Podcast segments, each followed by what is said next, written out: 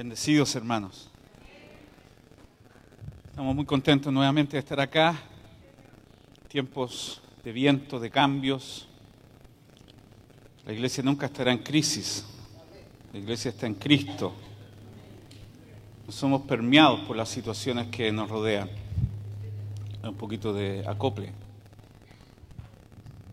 ¿Estamos? Hola. ¿Está bien? ¿Se escucha? Bueno, yo quiero continuar la predicación que comenzamos el domingo pasado. Yo le llamé a esta predicación Un reino inconmovible. Está basada en el capítulo 12 del libro de Hebreos. Vamos a leer grandes porciones de este pasaje, pero antes quiero hacerte un resumen de todo lo que hemos visto. El domingo pasado dijimos que este, el hilo conductor de este capítulo es que estamos en una carrera de fe. Es una carrera que comienza por fe, que se mantiene en fe y que debe terminar en fe. Que también es una carrera que tiene grandes incentivos para seguir adelante.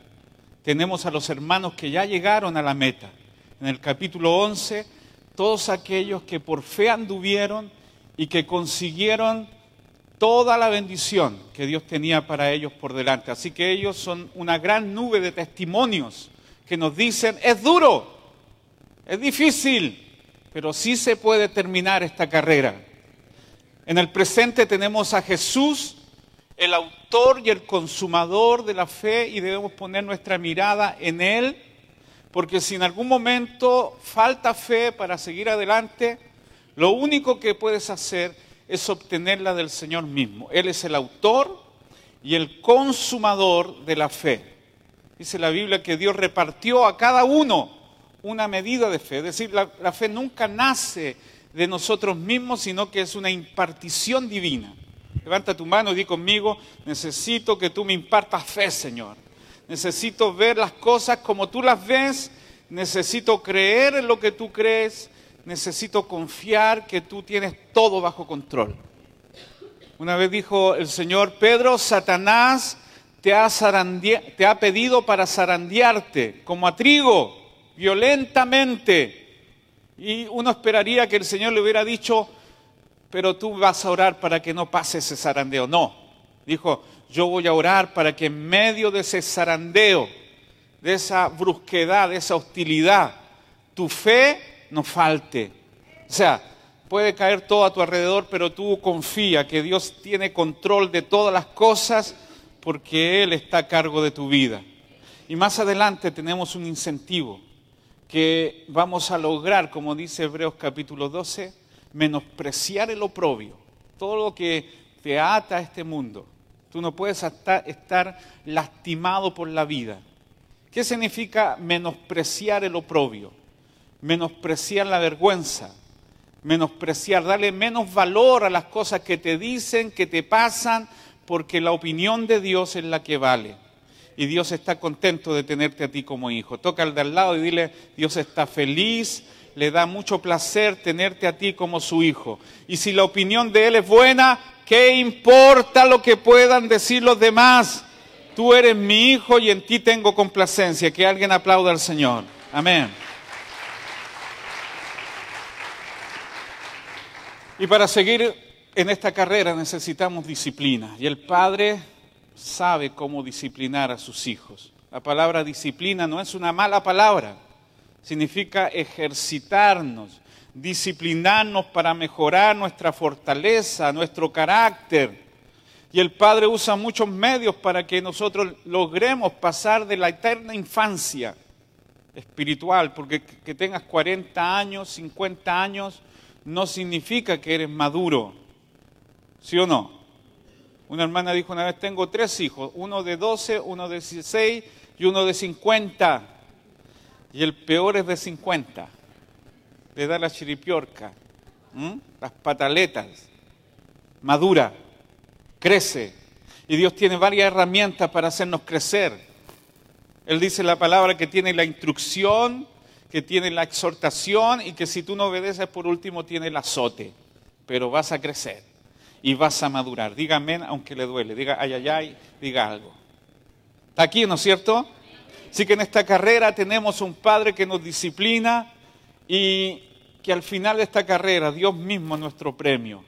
Como dice el capítulo 11, que Moisés no consideró las cosas de este mundo como su mayor tesoro, teniendo por mayores riquezas el vituperio de Cristo, porque tenía puesta la mirada en, el galardón, que Dios es galardonador de los que le buscan. Ahora, ¿hay un galardón más grande que Dios mismo? Le pregunto, ¿hay un galardón más grande que Dios mismo impartido como regalo a tu vida? Porque si usted pide la casa, el auto, como galardón, el vacío va a seguir intacto. Pero Dios lo llena todo. Dios es el todo y en todos. Y como Dios está consciente que esta carrera es difícil, también dice, fortalezca las manos cansadas. Y esa es la tarea de la iglesia. Estoy aquí para consolarte, estoy aquí para exhortarte, estoy aquí para animarte para que sigas la carrera fortalece las manos cansadas, afirma las rodillas endebles. Y a los que se han desviado, dice aquí el verso 13, hagan sendas derechas, vuelvan a la senda, que lo torcido se enderece. ¿Cuántos han dado una vueltita así por el mundo, se salieron un poquito de la carrera, se pegaron sus piqueros en el Nilo, en Egipto? Tiene hasta olor a Nilo. Pero tranquilo, vas a volver. La carrera está por delante y vas a terminar la carrera. Luego dice que tenemos que llegar a la meta, pero no amargados por la vida. No, la verdad que la iglesia está llena de gente amargada, que piden que el Señor venga porque en realidad están fastidiados con el mundo. Y no, nosotros los cristianos portamos tanto gozo, el gozo de tener a Cristo. Así que la senda de los justos es como la luz de la aurora va en aumento hasta que el día es perfecto. Ir de aquí al cielo no será un cambio muy brusco. Vamos a estar experimentando un poco del anticipo, las zarras de lo que es estar una eternidad con Cristo aquí abajo. ¿Y cuántos saben que cuando adoramos, cuando bendecimos a Dios, ese anticipo viene a nosotros?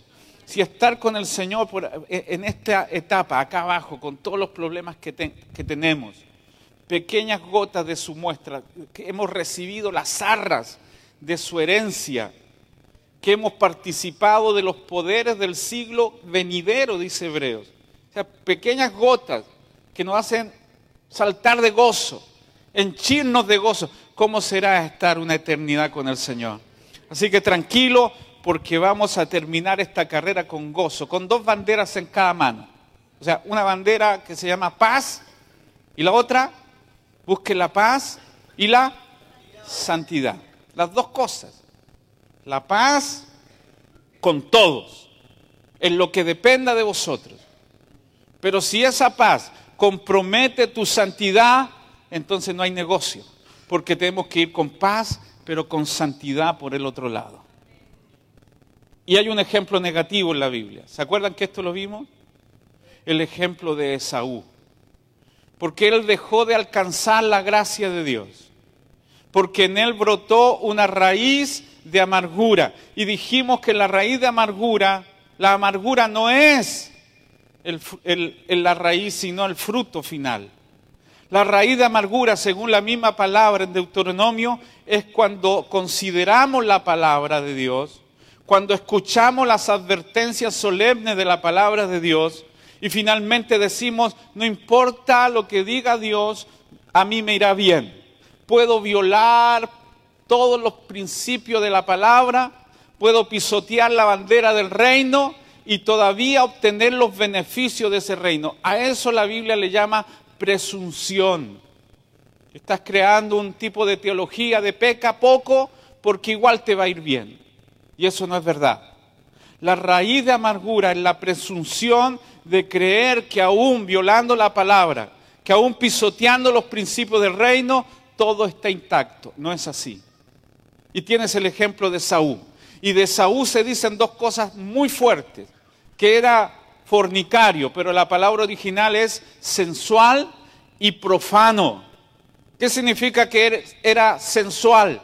Que vivía por los cinco sentidos que si tú le ponías en la balanza las cosas espirituales, intangibles, invisibles, Y por otro lado, las cosas materiales, tangibles, que se pueden oler, que se pueden ver, que se pueden palpar, que se pueden gustar.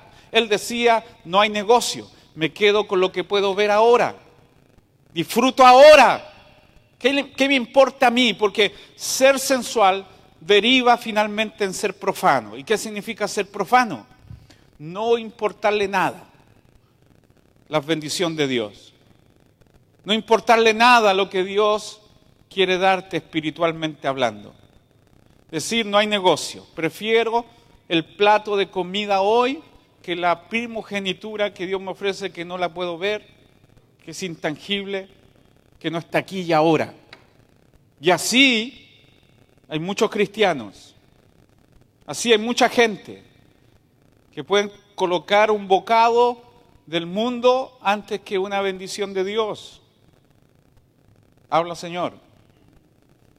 Prefiero quedarme en casa, hay un partido muy bueno. ¿A quién le importa? Puedo ir el otro domingo, si es que tengo tiempo. Depende cómo está el día, porque si está bonito también me voy a ir. O sea, al fin y al cabo no se puede empujar a un profano que le importa poco lo que Dios tiene para ofrecerle. Amén. Y allí quedamos. Quiero que abra conmigo ahora Hebreos capítulo 12. Una buena introducción, ¿no es cierto? ¿Quedó clara la introducción? Porque lo que viene ahora, no te lo pierdas. Porque es el mismo sentido, la, misma, la, Biblia es coherente. La Biblia tiene un hilo conductor. Todo está unido. Así que el verso 18, Hebreos capítulo 12, verso 18. ¿Cómo comienza? ¿Con qué palabra? Porque, es decir, une todo lo que acaba de decir, de que no seas profano, de que no seas sensual, de que termines esta carrera. Todo lo que acabamos de decir está unido a este versículo 18 en adelante. Porque no os habéis acercado al monte que se podía palpar y que ardía en fuego a la oscuridad, a las tinieblas y a la tempestad al sonido de la trompeta y a la voz que hablaba, la cual los que la oyeron rogaron que no se les hablase más, porque no podían soportar lo que ordenaba. Si aún una bestia tocar el monte, será apedreada o pasada con dardo. Y tan terrible era lo que se veía que Moisés dijo, estoy espantado y temblando sino que os habéis acercado al monte de Sión, a la ciudad del Dios vivo, Jerusalén la celestial, a la compañía de muchos millares de ángeles, a la congregación de los primogénitos que están inscritos en los cielos, a Dios el juez de todos, a los espíritus de los justos hechos perfectos a Jesús, el mediador de un nuevo pacto, y a la sangre rociada que habla mejor que la de Abel. Mirad que no desechéis al que habla.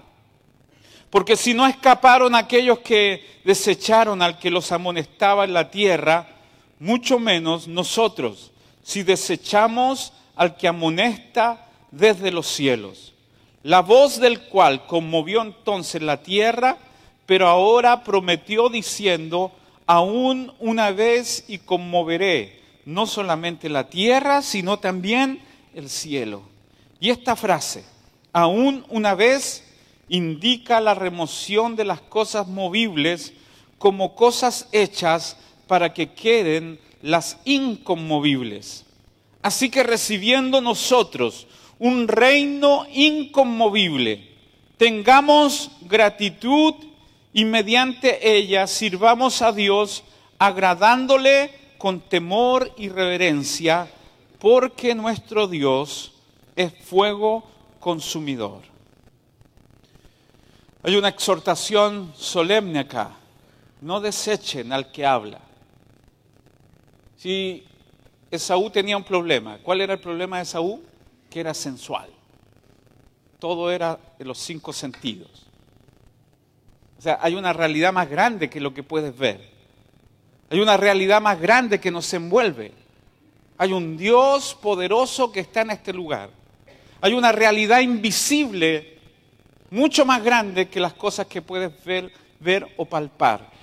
Dice la Biblia que por fe andamos y no por vista. Que las cosas que se ven perecen, terminarán, pero las cosas que no se ven son eternas. Y si tú vas a vivir por lo que pueden ver tus ojos, palpar tus manos, oír tus oídos, si vas a vivir con los barrotes de los cinco sentidos preso, vas a vivir una vida complicada. Porque Dios ha prometido remover todas las cosas que puedan ser removidas. Eso está pasando ahora en Chile. Eso está ocurriendo delante de tus ojos. A los que decían paz, seguridad, a los que confiaban en las cosas materiales, a los que creían que el mundo por delante era un sueño, todo debajo del cielo puede ser cambiado. Qué miserable, qué desgraciada es la persona que confía solo en lo que pueden hacer los demás por él. Si tu felicidad va a depender de lo que esté delante de tus ojos, no vas a vivir una vida muy tranquila porque Dios ha prometido que removerá una vez las cosas y volverá a removerlas para que queden solamente las cosas incorruptibles, las cosas que no se pueden ver. Así que como decía el pastor Daniel recién, ten paz, no tengas miedo, porque se pueden caer los montes, se pueden traspasar los mares, puede remecerse todo, pero el Señor en quien hemos confiado reina y Él tiene cuidado de nosotros. Nada malo te va a pasar si confías en ese Dios. Aplaude al Señor de la gloria. No deseches la gracia de Dios. No seas como Esaú. Qué pena los, Esaú de este tiempo. Una generación sensual. Tenemos Esaúes en muchos lados. A lo mejor muchos sentados en estas sillas. ¿Por qué? Porque todo lo que pueden creer es lo que ven, tocan y palpan. ¿Me hago entender? Esaú rechazó el regalo de la bendición de Dios. Pero tenemos una contraparte acá. El verso 28 dice, así que recibiendo nosotros un reino inconmovible. ¿Cómo es el reino? ¿Cómo es? Mis hermanos, los que estamos en este reino, es un reino donde no hay crisis, es un reino que no tiene escasez, es un reino que es sempiterno, estable, teocrático. Dios no consulta a las mayorías para decidir tu futuro. Dios no está afectado por las situaciones de este mundo. ¿Cómo es este reino? Es un reino inconmovible. Así que recibiendo nosotros, Esaú no lo recibió, porque él solo quería lo que puede ver y tocar. Pero nosotros que hemos recibido un reino inconmovible. ¿Y cuál debe ser nuestra respuesta? Tengamos gratitud. Tiene el versículo 28, tengamos gratitud. Gracias Señor por todas tus bendiciones. ¿Cuántos pueden levantar las dos manos al cielo? Eh, aunque le pega al del lado, levanta tus dos manos y di, Señor, tenemos este reino que no puede ser conmovido por nada.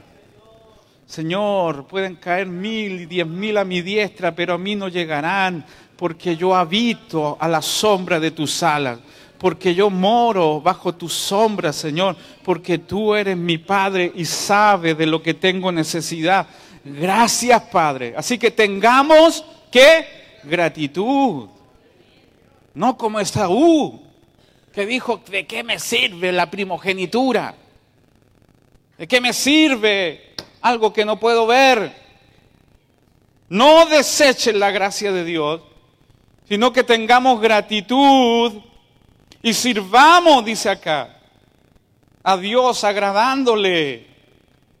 ¿No crees que invertir nuestros días en un reino inconmovible es lo mejor que puedes hacer? Despoblar el infierno y poblar el cielo. Tú puedes rescatar a alguien más. No debería terminar este año sin que tú traigas a alguien. Porque si tú eres de los que sabe lo que viene en el futuro para la tierra, sabrás que lo único que es inconmovible en el universo es el reino de Dios. Así que trabaja para lo eterno, trabaja para lo que no se ve, porque finalmente eso es lo que más vale en la tierra. Bienaventurados los mansos, porque finalmente ellos recibirán la tierra por heredad.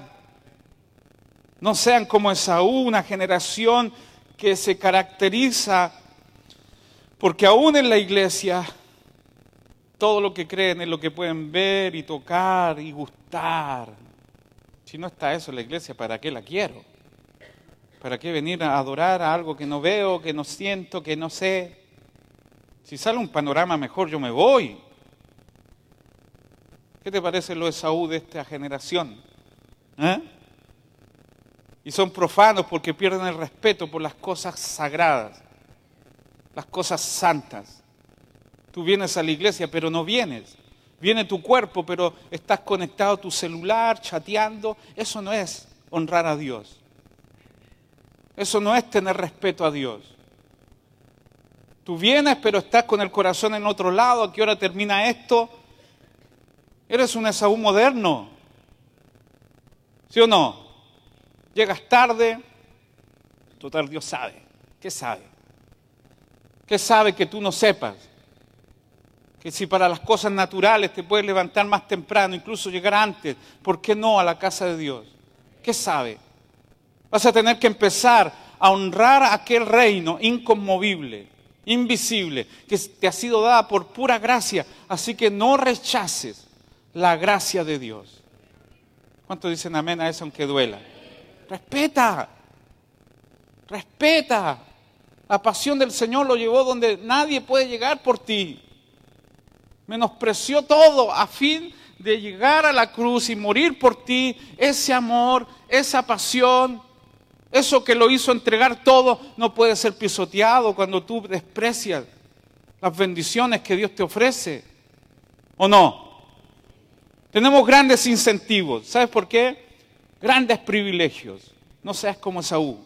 Porque hemos recibido un reino inconmovible. Levanta tu mano y di conmigo, debo ser agradecido, debo ser reverente, debo honrar a Dios por los grandes privilegios que tenemos bajo su bendición.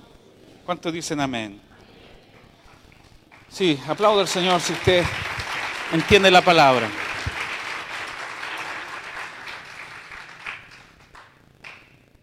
Ahora, para hacer todavía más poderosa esta tremenda declaración, el principio fundamental, basal de este pasaje es, vamos a tener que abrazar lo eterno, lo invisible, lo que no se ve, y vamos a tener que caminar por fe, no como Esaú que solamente caminaba por vista, por lo material. Y aquí viene un gran incentivo, grandes privilegios, grandes bendiciones que tenemos aquellos que hemos recibido este reino. Recuerda que el autor de Hebreos le está escribiendo a un grupo de cristianos de origen judío que se habían convertido a Cristo, pero que ahora estaban pensando seriamente, siendo tentados, volver atrás por causa de que en este reino las cosas eran invisibles. Ellos tenían un templo visible, tenían sacerdocio visible, tenían sacrificios visibles, tenían ritos visibles, así que querían volver a la ley. Querían volver a Moisés. Querían dejar a Cristo y volver a los ritos del judaísmo. En otras palabras, volver a las cosas físicas y rechazar las cosas espirituales, como Esaú. ¿Me hago entender?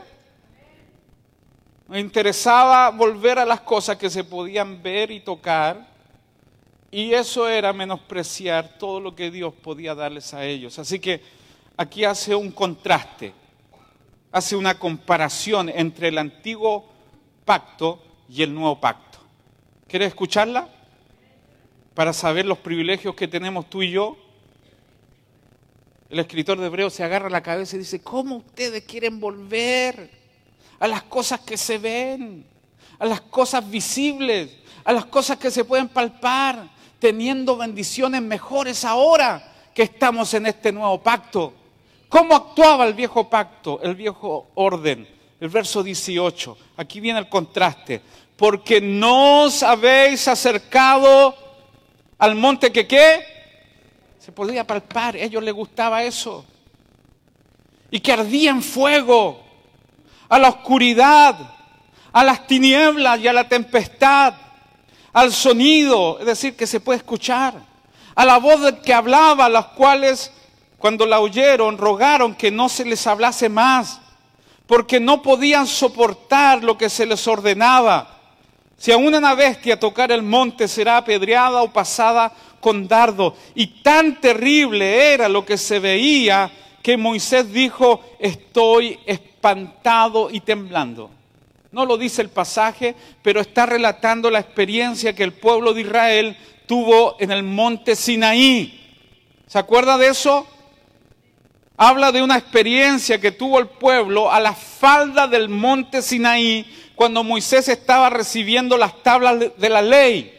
Lo puede leer en Éxodo capítulo 19 y 20.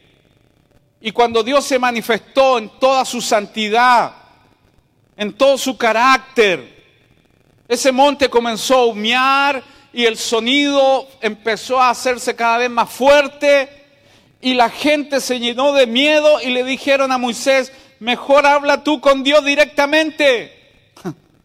Nosotros nos quedamos acá y tú nos transmites, porque fue tal la manifestación de la gloria y la santidad de Dios que el mismo Moisés, a quien en los hebreos tenían arriba, dijo, estoy espantado y temblando. ¿No es grato? A Moisés se le llamó un amigo de Dios y decía, si, si son así los amigos que me dejan espantado y temblando, ¿para qué lo quiero? Y la experiencia de ellos se resume en dos cosas. Fue una experiencia física, donde podían tocar, oír, ver. Ese era Sinaí un monte que podía afectar sus cinco sentidos. Y fue una experiencia terrible porque había fuego, tinieblas, oscuridad, un sonido de trompeta que produjo mucho miedo y temor en el corazón. O sea, queridos hebreos, le dice el autor, ¿ustedes quieren volver allí? ¿Que quieren ver a Dios y quedar intactos? Necios. Nadie se acerca a un tipo de Dios así, a menos que haya algo llamado la sangre para reconciliarnos con Él. Pero mira el privilegio, aquí viene el contraste. En esto estamos tú y yo hoy día. ¿Qué privilegio tenemos, mis hermanos? Ponga cara de privilegio por último. ¿Qué privilegio tenemos? ¿A cuánto les gusta estar en el nuevo pacto? ¿Ustedes quieren volver a ese monte que se podía tocar y ver? que producía miedo, espanto, tinieblas, oscuridad y sonido de trompeta. ¿Cuántos quieren volver allá? Por último, diga, no, no me conviene. ¿Quién se acerca a un Dios así? Pero nosotros, dice el verso 22, léalo conmigo, emociones un poco.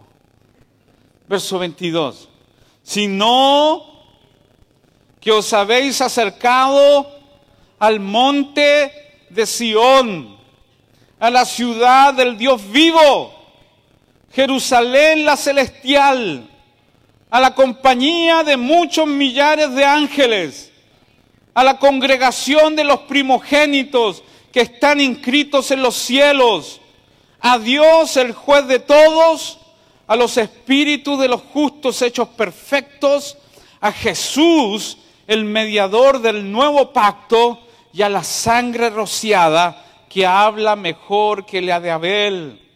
Piensen bien, queridos, ¿qué quieren? ¿El monte Sinaí o quieren reunirse con el Dios vivo? Y mira los privilegios, ¿dónde nos hemos acercado? Nos hemos acercado al monte de Sión. Está escribiendo hermanos que sabían dónde está el monte de Sión. ¿Dónde está el monte de Sión? En Jerusalén en Israel. O sea, pastor, tenemos que ir para allá para tener... No, no.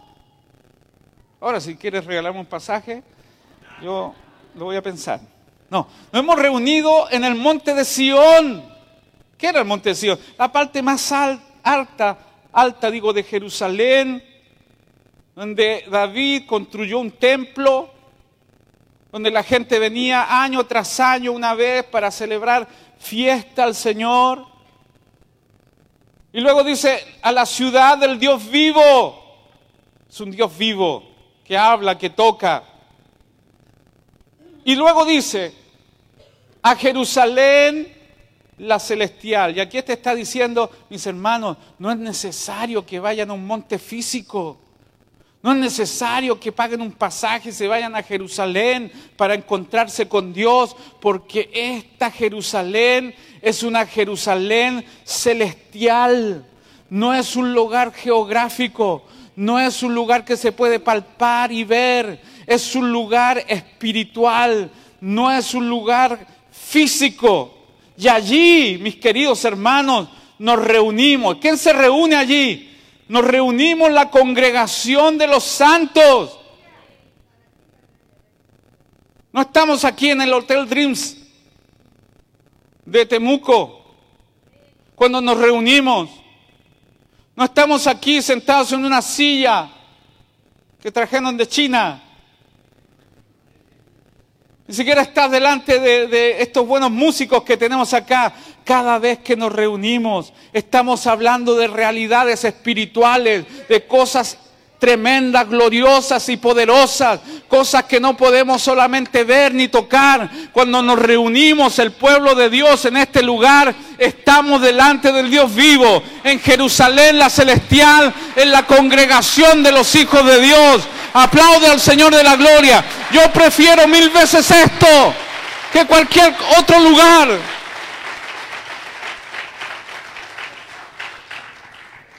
¿Cuánta gente dijo, oh, se fueron al, Hotel Dreams, un lugar de pecado? Necio porque podríamos reunirnos debajo del puente y todavía estaría Dios con nosotros, porque no se trata del lugar, se trata de donde nos reunimos y es un lugar celestial y delante del Dios vivo. Aplauda al Señor de la gloria.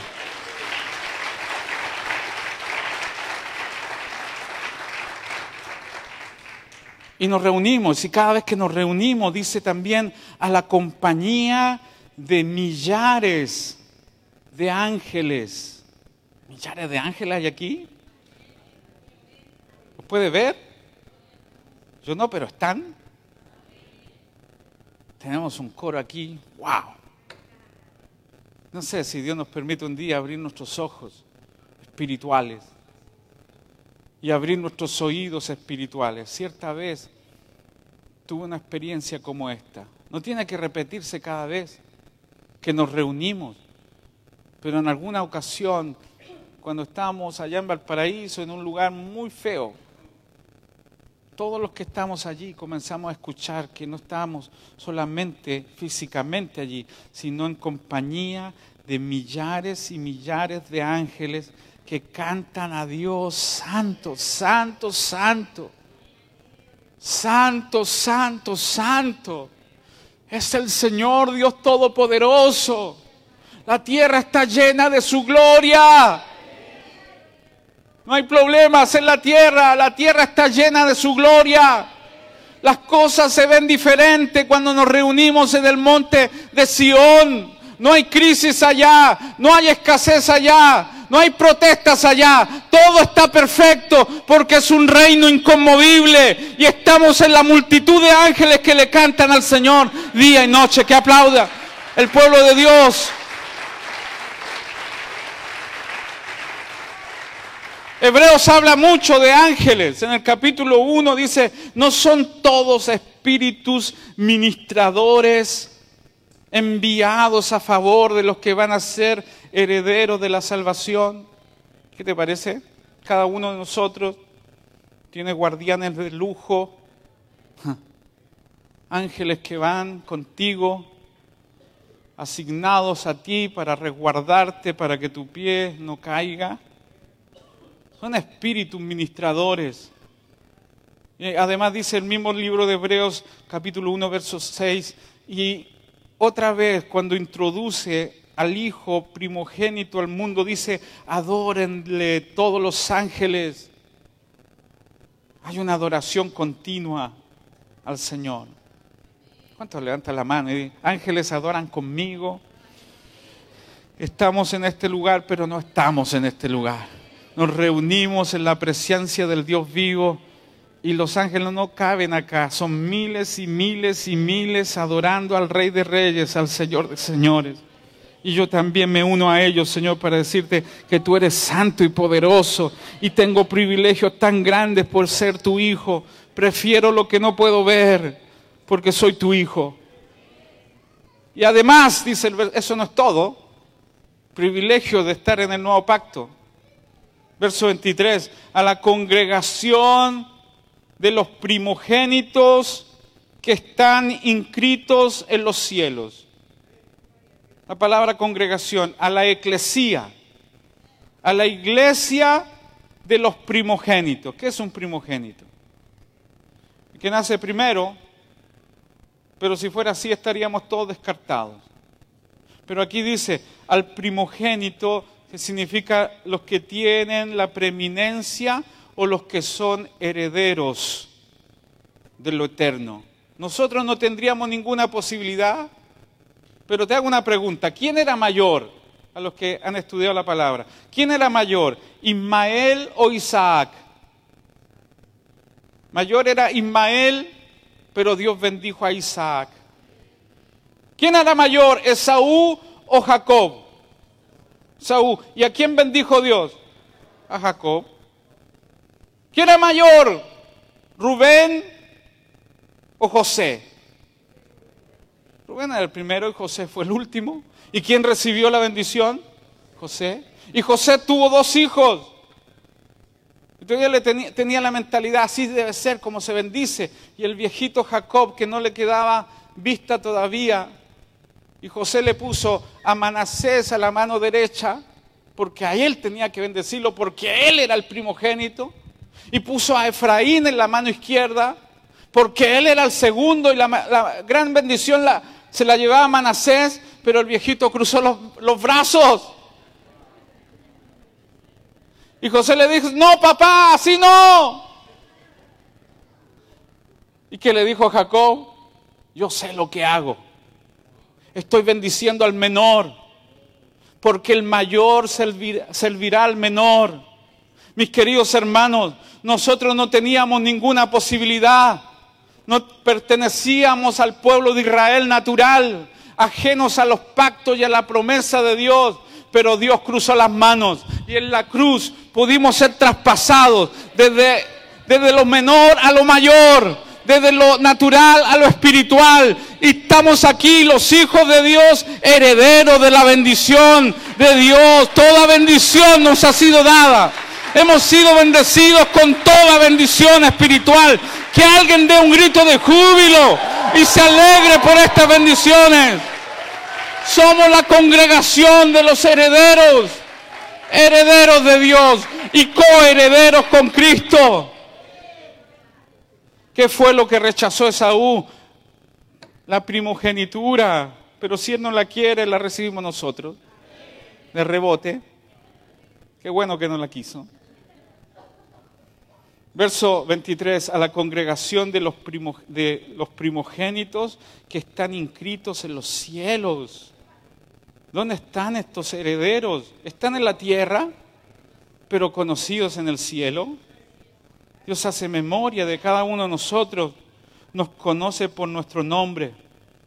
Y sigue diciendo, a Dios, el juez de todos, a los espíritus de los justos hechos perfectos cuando nos congregamos, no solo estamos los que estamos acá, sino que se congregan todos los hijos de Dios que están en cualquier lugar del mundo espiritualmente. Pero que no nos puedo ver. No estamos hablando de que las cosas son espirituales. Se están reuniendo ahora mismo los cubanos, los chinos, los coreanos. Todavía, algunos ya terminaron el culto, pero se reúnen igual. Están todos los hijos de Dios, inscritos en los cielos. Y además están los espíritus de los justos hechos perfectos, todos aquellos que ya no están con nosotros, que pertenecen a la congregación de los espíritus ya hechos perfectos, terminaron su carrera. Allí están nuestros hermanos que partieron. Nuestra hermana Clodomira, nuestro hermano Dorian, nuestra hermana María Sagredo. Tiempo me faltaría. Pero ellos no están ausentes del culto. Cuando nos reunimos no hay ningún factor físico que pueda impedir que nos reunamos. Todos ellos están adorando al Señor.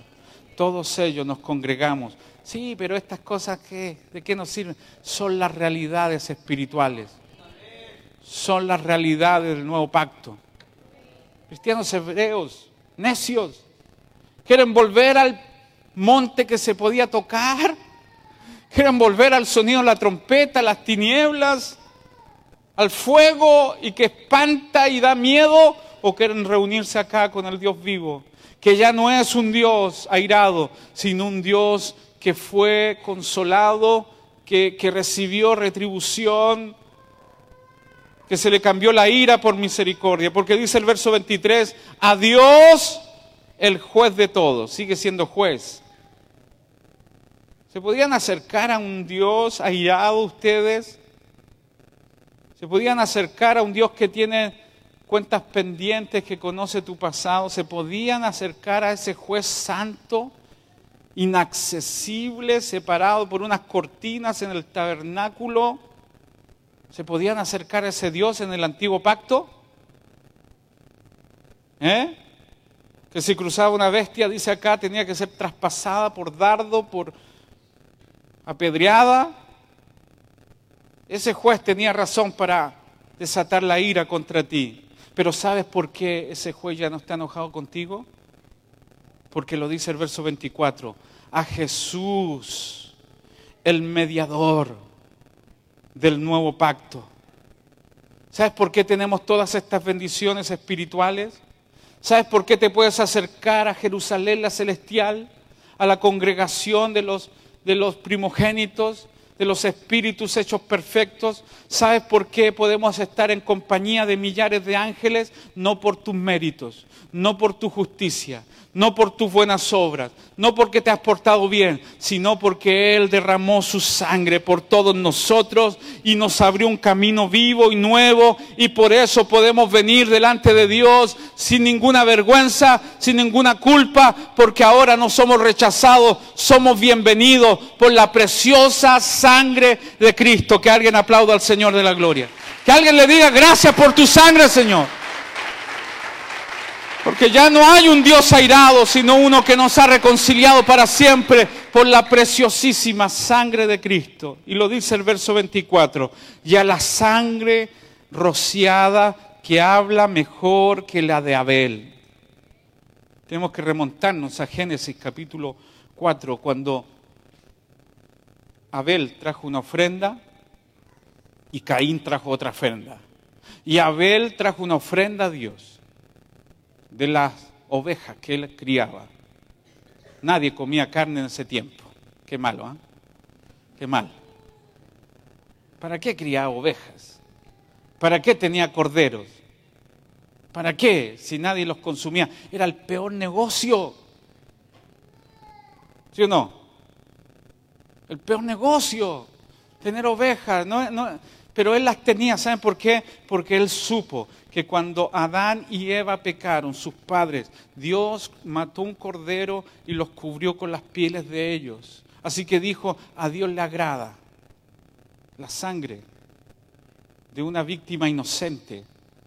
Así que él crió corderos, pero Caín crió, o perdón, labró la tierra y trajo del fruto de la tierra. Y algunos dicen, trajo manzanas podridas y papas medias picadas, unas cebollas medias malas. No, trajo lo mejor de la tierra.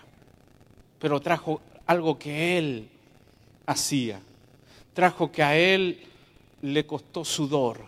Y Dios no acepta el sudor. Tienes que venir a Dios no por los méritos tuyos, no por tu transpiración. ¿Vienes por la sangre o no vienes por nada? Y él le trajo eso a Dios y dice la Biblia que miró Dios con agrado a Abel y a su ofrenda, pero no miró con agrado a Caín y a su ofrenda. Y era un niño consentido. Imagínate ser el primer, el primer hijo de la creación. El primer hijo que tuvo Adán y Eva era Caín. Lo cuidaban como hueso santo. Mimado, ¿qué quiere mi hijito? ¿Eh? No tenía ni competencia. Así que en ese capricho no aceptó que Dios se agradara más de la ofrenda de Abel, su hermano. Y dice la Biblia que demudó su semblante y Dios lo vio y le dijo, ¿por qué está demudado tu rostro así? Y planeó. Y dice la Biblia que él llevó a su hermano, Génesis 4, 8, y dijo Caín a su hermano Abel, salgamos al campo. Este esa es la estrategia del enemigo. Ven a mi campo, yo trabajo en el campo, yo cultivo el campo. Cuando el enemigo te saca a su terreno, estás perdido. No puedes moverte de tu posición en Cristo.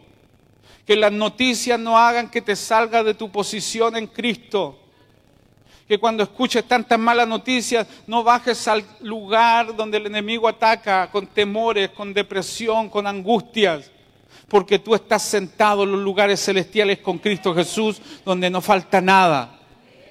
Así que ven acá, salgamos al campo. Y cuando estaban en el campo, dice acá, Caín se levantó contra su hermano Abel y lo mató.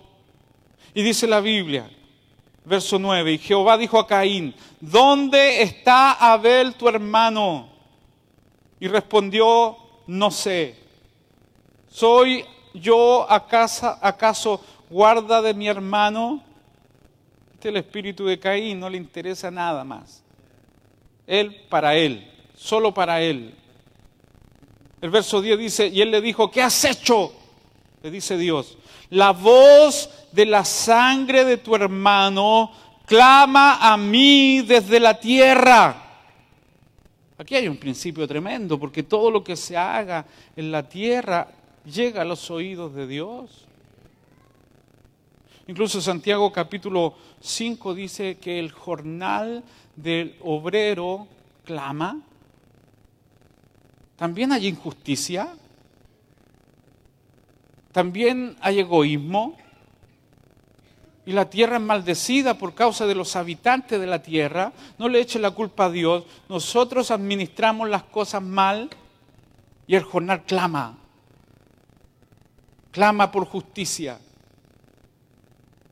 Si tú ves una casa caer, tienes que saber que hay un factor. Imagínate que, que, que hay una casa quemándose pero no veas el fuego. Sabes que la casa se cayó, pero no sabes el origen. Debes saber que lo que pasa en la tierra, la corrupción que hay en la tierra, son por causa de las cosas que hace el hombre sobre la tierra. ¿Me hago entender? Y dice Dios, la sangre de tu hermano Abel clama desde la tierra. Y esta es la diferencia con el nuevo pacto, porque si la sangre de Abel clamaba. ¿Y qué clamaba la sangre de Abel?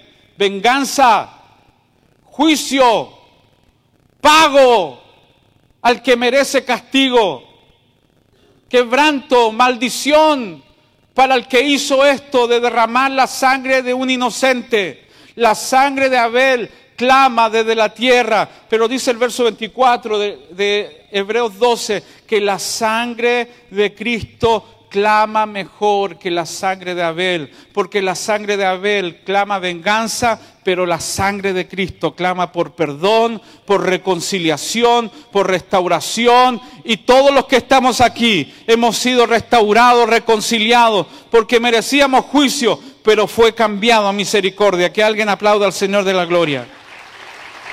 Amén.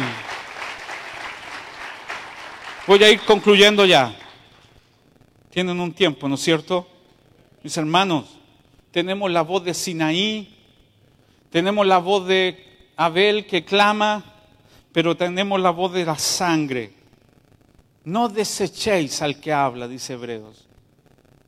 O sea, si esta voz clama desde los cielos por perdón, por restauración, por reconciliación. Si tú rechazas esta voz, no queda otra cosa para ti. No queda más. Esta, esta, es la voz que clama por ti y a favor de ti. Nosotros debemos pedirle al Señor que esta voz sea escuchada, porque Él puede aplacar la ira a través de esta sangre. Porque nosotros vivimos en un reino donde la sangre nos reconcilió completamente. Dios no tiene cuentas pendientes contigo. Dios está feliz.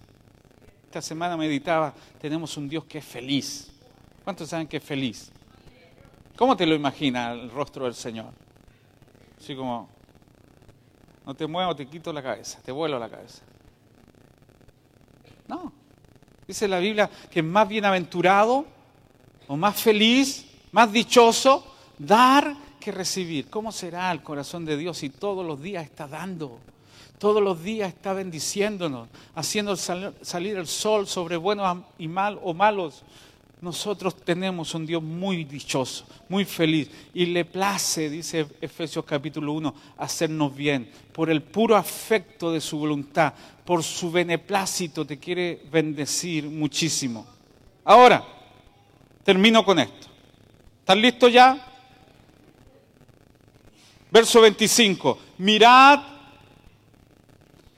no desechéis al que habla porque si no escaparon aquellos que desecharon al que amonestaba en la tierra, mucho menos nosotros si desechamos al que amonesta desde los cielos.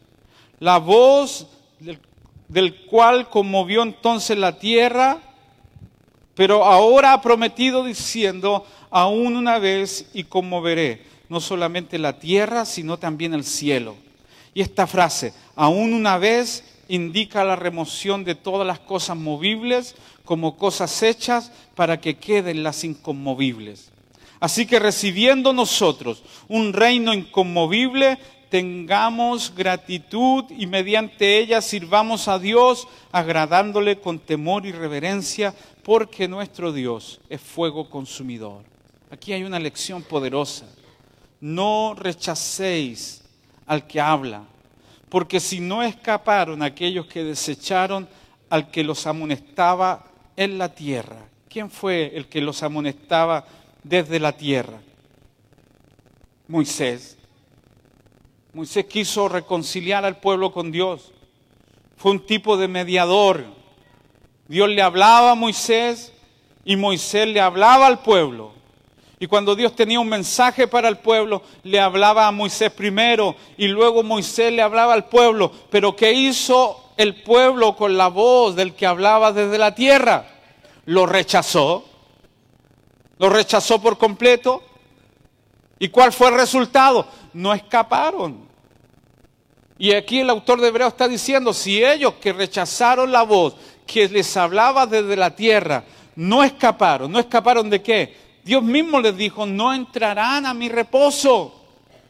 Vagarán por el desierto porque oyeron la palabra, pero no fue acompañada por fe.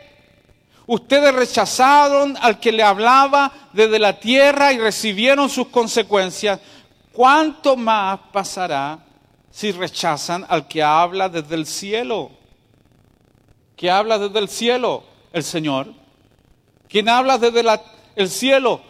Cristo y que habla, reconcíliense.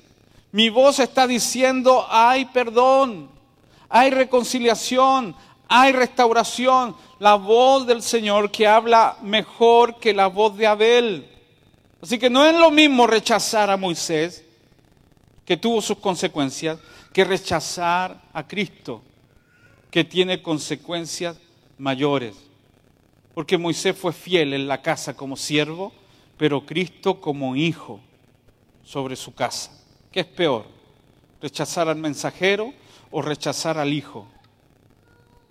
Tú no puedes, no puedes esperar una buena noticia, rechazas esa voz. Ya aquí viene una promesa tremenda. Verso 26. La voz del cual conmovió entonces la tierra, pero ahora ha prometido diciendo, aún una vez y conmoveré no solamente la tierra, sino también el cielo. Aquí hay una promesa, pero qué promesa más rara. ¿Cuál es la promesa acá? De partida dice promesa. La voz que ahora ha prometido diciendo, ¿qué promete? Conmoveré, remeceré, no solamente la tierra, sino también el cielo. Es una promesa que primero hizo temblar la tierra y que promete también hacer temblar el cielo. El versículo 27 dice, y esta frase, aún una vez, indica la remoción de las cosas movibles como cosas hechas para que queden las inconmovibles. Hubo un primer terremoto hace dos mil años atrás. El terremoto tiene como epicentro Cristo mismo. Él vino a remecer todas las cosas cuando vino a la tierra. Él remeció todas las cosas naturales en las que el judaísmo confiaba. Si antes tenían cordero, ¿para qué los tienen ahora? Yo soy el cordero. Si antes tenían templo, ¿para qué lo quieren ahora? Yo soy el templo. Él vino a ocasionar un terremoto cósmico hace dos mil años atrás cuando vino la tierra, porque todas las cosas visibles ya no necesitaban más. Él era el cumplimiento de todas las sombras, figuras y tipos del Antiguo Testamento. Él vino a remecerlo todo. Mira lo que dice, aquí hay una profecía a la cual está citando el autor de Hebreo, Ageo capítulo 2, verso 6. Porque así dice Jehová de los ejércitos. De aquí a poco yo haré temblar los cielos y la tierra, el mar y la tierra seca. Verso 7. Y haré temblar a todas las naciones. Y vendrá, ¿quién?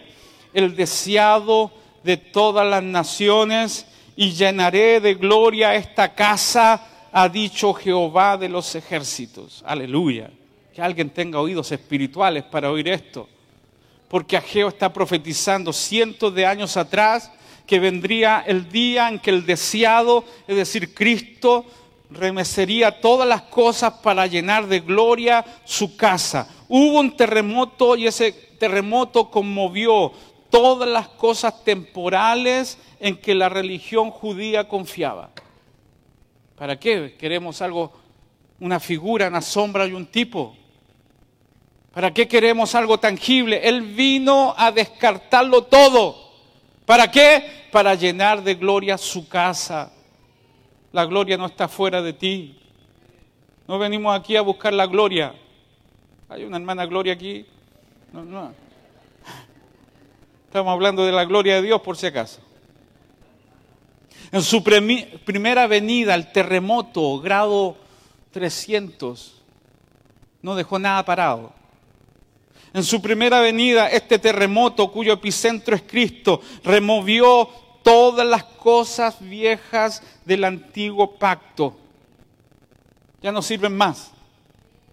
El día que murió el Señor, el velo del templo se rasgó de arriba abajo, es decir, no la rasgó el hombre de abajo arriba, de arriba abajo. No necesitan más barreras, no necesitan más hacer un protocolo no necesitan más los sacrificios externos. Mi gloria está expuesta en mi persona. Y cuando mi pueblo se reúne, la gloria de Dios está allí porque Dios está allí y todas las cosas visibles fueron removidas. En el estudio de Hebreo de esta semana decíamos que Dios movió los muebles del tabernáculo. Porque dice que el lugar santísimo tenía el arca del pacto y tenía también el incensario, que es una figura de las oraciones. Estaba en el lugar santísimo. Originalmente estaba en el lugar santo, pero ahora fue traspasado al lugar santísimo donde está la presencia de Dios. ¿Qué quiere decir eso? Que ahora vivimos en la presencia de Dios. No, yo no te quiero escuchar orando, Señor, venimos a tu presencia. ¿Y dónde estuviste antes? Tú vives allí. En Él vivimos, nos movemos y somos. Todo el tiempo estamos en la presencia de Dios. Todo el tiempo tenemos una comunión constante con el Señor. Duermes y tu espíritu sigue en comunión con Él porque todo el tiempo Él es el todo en nosotros. Así que Él remeció todas las cosas en su primer venida. Su sangre se derramó. Es más, Él juzgó todas las cosas, juzgó al diablo. En ese terremoto, Él le quebró la columna vertebral al enemigo, lo pisó para siempre, lo despojó en la cruz del Calvario, lo quebró todo. Qué terremoto, ¿no? Más encima nos llevó a nosotros a la cruz y morimos juntamente con Él y fuimos sepultados juntamente con Él y resucitamos juntamente con Él. Mató al viejo hombre. ¿Demasiado complicado esto? El terremoto ese no dejó nada parado, solo a Cristo. Pero aquí dice algo poderoso, que el que prometió remecer todas las cosas, ha prometido una vez más que haré temblar a todas las naciones. El primer terremoto terminó con todas las cosas viejas, pero habrá un segundo terremoto que no solamente removerá la tierra, sino también el cielo para que queden las cosas incorruptibles, lo eterno, lo invisible. Me da pena si tú vas a confiar en las cosas solamente naturales. Me da pena que tú abraces esta tierra como tu último lugar. Me da pena que si tú cifras todas tus esperanzas en las cosas de esta tierra, porque Dios ha prometido remecer una vez más las cosas movibles para que queden las cosas eternas. Vas a tener que empezar a confiar más en lo que no ven tus ojos, en lo que no escuchan tus oídos, en lo que Dios declara acerca de ti, porque todas las cosas removidas serán removidas para que queden las incorruptibles. Vas a tener que empezar a hacer tesoros en los cielos, donde la polilla y el orín no corrompen, porque todo debajo del cielo, todo lo que está aquí, que puedes ver y tocar, puede ser removido en algún momento. Confías en algunas cosas, puede ser removido. Por eso dice Lucas, hagan tesoros en los cielos, donde ni el orín, ¿qué significa el orín? El óxido. ¿Qué están pensando ustedes? El, el óxido si acumulaste cosas naturales, hay algo que se llama óxido y se va a echar a perder. Y si te gustan las prendas de ropa y el buen vestir, hay algo que se llama polilla. Ah, qué bueno, yo no confío ni en las ropas ni en los autos. Tengo plata en el banco. Hay algo que se llama crisis. Bueno, tampoco tengo plata en los bancos, pero tengo muchos bienes, raíces hay algo que se llaman cataclismos, accidentes, tragedias, inundaciones, terremotos. Pero yo he acumulado para mi futuro. Hay algo que se llama muerte. Nada debajo del cielo puede tener tu confianza. Nada debajo del cielo puede estar aferrado tu corazón. Pero te digo una cosa tremenda, el reino inconmovible que nos ha sido dado, el reino eterno, invisible de Dios, tiene todo lo que a ti te hace falta para vivir en paz y tranquilo. Allí no puede llegar el orín, no puede llegar la polilla, ni los terremotos, ni las crisis, ni los ladrones, ni los usurpadores, ni los quiebres políticos. Nada puede conmover el reino eterno de Dios. Y si tú cifras tu esperanza en Él, no serás avergonzado. Que alguien aplaude al Señor de la Gloria. Confiamos en Dios. Confiamos en Dios. Daniel capítulo 4 y termino. Él tuvo una visión en plena Babilonia, no estaba rodeado del santuario ni de las cosas espirituales de Israel, en Babilonia, lleno de ídolos, la madre de las rameras. Allí se inventaron todas las religiones y Daniel estaba allí y vio una visión. En realidad la vio el rey y lo espantó.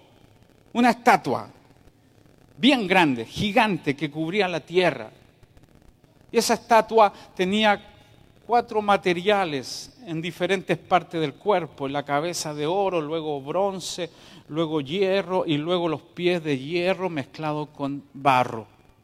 Y dice Daniel, vi, vi, dice el rey, una roca cortada no por mano de hombre, que venía desde el cielo y golpeó los pies de la estatua y todo cayó. Y esa roca se hizo grande y llenó la tierra. Cuando Daniel escuchó ese relato, ese sueño, él lo describió así en Daniel 2.44. El Dios del cielo levantará un reino que jamás será destruido y que permanecerá para siempre, mis queridos hermanos. Lo único intacto en esta tierra es el reino inconmovible de Dios. Un reino que no puede ser destruido y permanecerá para siempre. Todos los demás reinos de esta tierra tienen sus días contados. Yo no soy un, un predicador de tragedia. Pero si tú piensas que esta tierra es tu último lugar y que debes cifrar tu esperanza solamente aquí, vas a ser un Esaú que vive en aflicción. Hay un reino eterno. Nunca se pierde con el Señor. Nunca se pierde con los hijos de Dios. Dios va a proteger a su pueblo. Dios va a resguardar a los suyos porque conoce el Señor a los que son suyos. Yo quiero que te pongas de pie, por favor y vamos a orar. Quizá esta crisis dure mucho tiempo, quizás no dure nada, pero luego habrá otra crisis y otra porque así es la tierra. Y el Dios que prometió remecer todas las cosas, las remecerá para que quede lo incorruptible. No hemos ganado muchos enemigos diciendo la gente de la iglesia no es sensible a las necesidades de, de la del pueblo. Podemos ayudar, por supuesto. Es más, la iglesia debería ayudar. Yo te encomiendo a que seas generoso cuando traigas cosas para ayudar a los demás, porque la iglesia es una comunidad de amor. La palabra caridad no se conocía hasta que la iglesia fue manifestada. Caridad significa dar por gracia. Y Pablo dice a Timoteo, a las viudas que de verdad lo son, parece que habían unas medias pillinas, susténtalas, que no les falte nada. A las viudas jóvenes, mándales que se casen. Así que yo me voy a acercar a alguna de ustedes. Pero a los que la verdad, de verdad lo son, que la iglesia les ayude. Deberíamos ser una comunidad de amor, que no nos falte nada entre nosotros. Gente generosa, porque el que da al pobre, al Señor da, y el bien que hace, el Señor se lo devolverá. Deberíamos ser generosos. Amén. Protegernos, guardarnos. Quiero que inclines tu cabeza. Vamos a orar. Padre, muchas gracias por esta palabra. Yo sé que es una palabra profética porque el mismo Dios que prometió y cumplió una vez, remeciendo los cielos y la tierra, ha prometido remecerlo todo nuevamente. Somos frágiles. Estamos siempre victimizados por algo, pero tú eres nuestro Padre. Inclina tu cabeza. Este es el momento más clave de la reunión donde depositamos nuestra confianza en un Dios que no cambia, en un reino inconmovible, en una roca no cortada por la mano del hombre, que es grande, indestructible, poderosa. Inclina tu cabeza. Padre, gracias. Vamos a confiar en ti, aunque se agite el mar, aunque los pueblos piensen cosas vanas y hayan tumultos, dice tu palabra, tú reinas, tú reinas aunque digan cortemos su ligadura, revelémonos, tú sigues reinando. Tú no estás amenazado por algún golpe de Estado, porque tú eres Dios, porque tú estás por sobre todo y reinas. Y para darle seguridad a tu pueblo, tú has cercado tu iglesia con favores, con misericordia. Gracias por esta reunión maravillosa, Señor. Quiero pedirte que hagas un acto de fe y puedas salir de tu lugar a decirle a Dios, vamos a confiar en lo que tú dices en tu palabra. Son cosas intangibles. Ven con tu familia. Son cosas que no se pueden ver. Son cosas que no se pueden tocar. Es Jerusalén la celestial. Es un lugar intangible pero real donde estás tú y proteges a tu pueblo, Señor. Es un reino inconmovible ¿Cuántas familias deciden confiar en Dios? Vas a dormir tranquilo. En paz me acostaré y asimismo dormiré porque solo tú, Señor, me haces vivir confiado. Vamos a confiar de que no nos faltará nada. Que aunque haya tinieblas afuera, en la casa de los justos habrá luz, gozo, paz, fortaleza. Confía más en la palabra de Dios que en lo que pueden ver tus ojos naturales.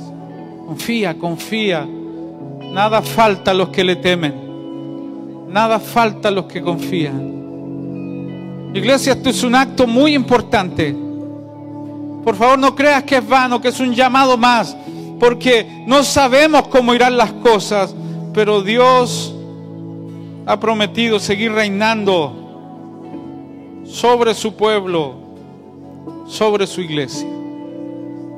Así que en un acto de fe abraza a tu familia. Si estás solo, levanta tus manos y dile, voy a confiar en ti, Señor. Voy a confiar en este reino inconmovible. Voy a confiar en la sangre preciosa que habla mejor que la sangre de Abel. Es una sangre que clama perdón. Yo no rechazo tu voz. Yo confío en lo que tú dices. Cierra tus ojos, cierra tus ojos. Bendecimos a nuestro país como lo hicimos el domingo pasado.